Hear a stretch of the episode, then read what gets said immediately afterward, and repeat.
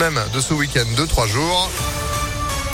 Mais pour l'instant, place à l'info. Sandrine Ollier, bonjour. Bonjour Phil, bonjour à tous. À la une, la crise dans les hôpitaux. Certains services ferment la nuit par manque de personnel et les soignants craignent que la situation ne se dégrade encore cet été. À l'appel de plusieurs syndicats, les personnels se mobilisent aujourd'hui dans une cinquantaine de villes et notamment à Lyon. Ça fait des années que les professionnels des urgences, notamment, alertent sur la situation et le Ségur de la Santé n'a rien changé. Laure Cuvillier, aide-soignante et représentante CGT dans un hôpital de la région. On nous avait dit il y avait le avant, il y aurait le après, sauf que le après, il est pire que le avant. On a un manque cruel d'effectifs, euh, on a un personnel qui est totalement épuisé, un fonctionnement managérial euh, compliqué. Donc on sait que l'été, ça va être lourd à porter et ça va être très très compliqué euh, pour la population, mais aussi pour les soignants du coup. Le manque d'effectifs fait que les agents reviennent sur leur repos, enchaînent les heures. On marche sur la culpabilité des soignants par rapport à la prise en charge des patients ou par rapport aux collègues. Et cette culpabilité, il faut qu'elle s'arrête parce qu'elle a ses limites. Et là, ben en fait, on y arrive. À Lyon, un rassemblement est prévu devant l'hôpital Lyon-Sud à 13h. Autre mobilisation aujourd'hui, celle des agents de la ville de Lyon. L'appel de la CGT, il réclame des augmentations de salaire, une prime de 1000 euros et des embauches. Note d'ailleurs, si vous cherchez un emploi, il vous propose de déposer vos CV sur un stand qu'ils tiendront à place de la Comédie cet après-midi.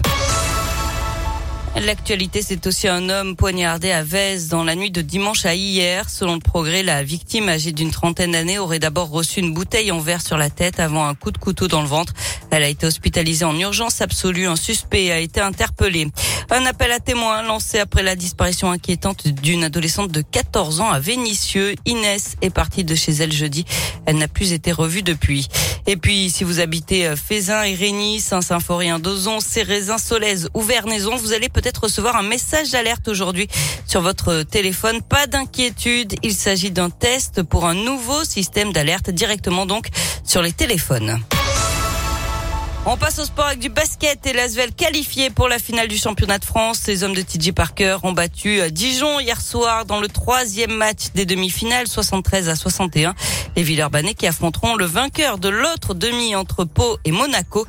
Les Monégasques mènent deux victoires à zéro avant le troisième match ce soir.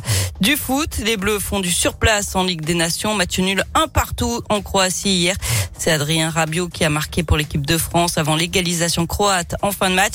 Prochaine rencontre vendredi en Autriche avant de rejouer la Croatie. Ce sera lundi prochain. Et puis du cyclisme avec la victoire du Français Alexis Vuillermo lors de la deuxième étape du Critérium du Dauphiné à Brive-Charensac en Haute-Loire. Il prend du même coup le maillot jaune. Troisième étape aujourd'hui, 169 km entre Saint-Paulien, toujours en Haute-Loire, et Chastré-Sancy dans le Puy-de-Dôme. Eh ben, c'est noté. Merci beaucoup, Sandrine, pour l'info qui continue sur ImpactFM.fr. En replay aussi avec notre application. Vous êtes de retour à 7h. À tout à l'heure. À tout à l'heure, 6h33.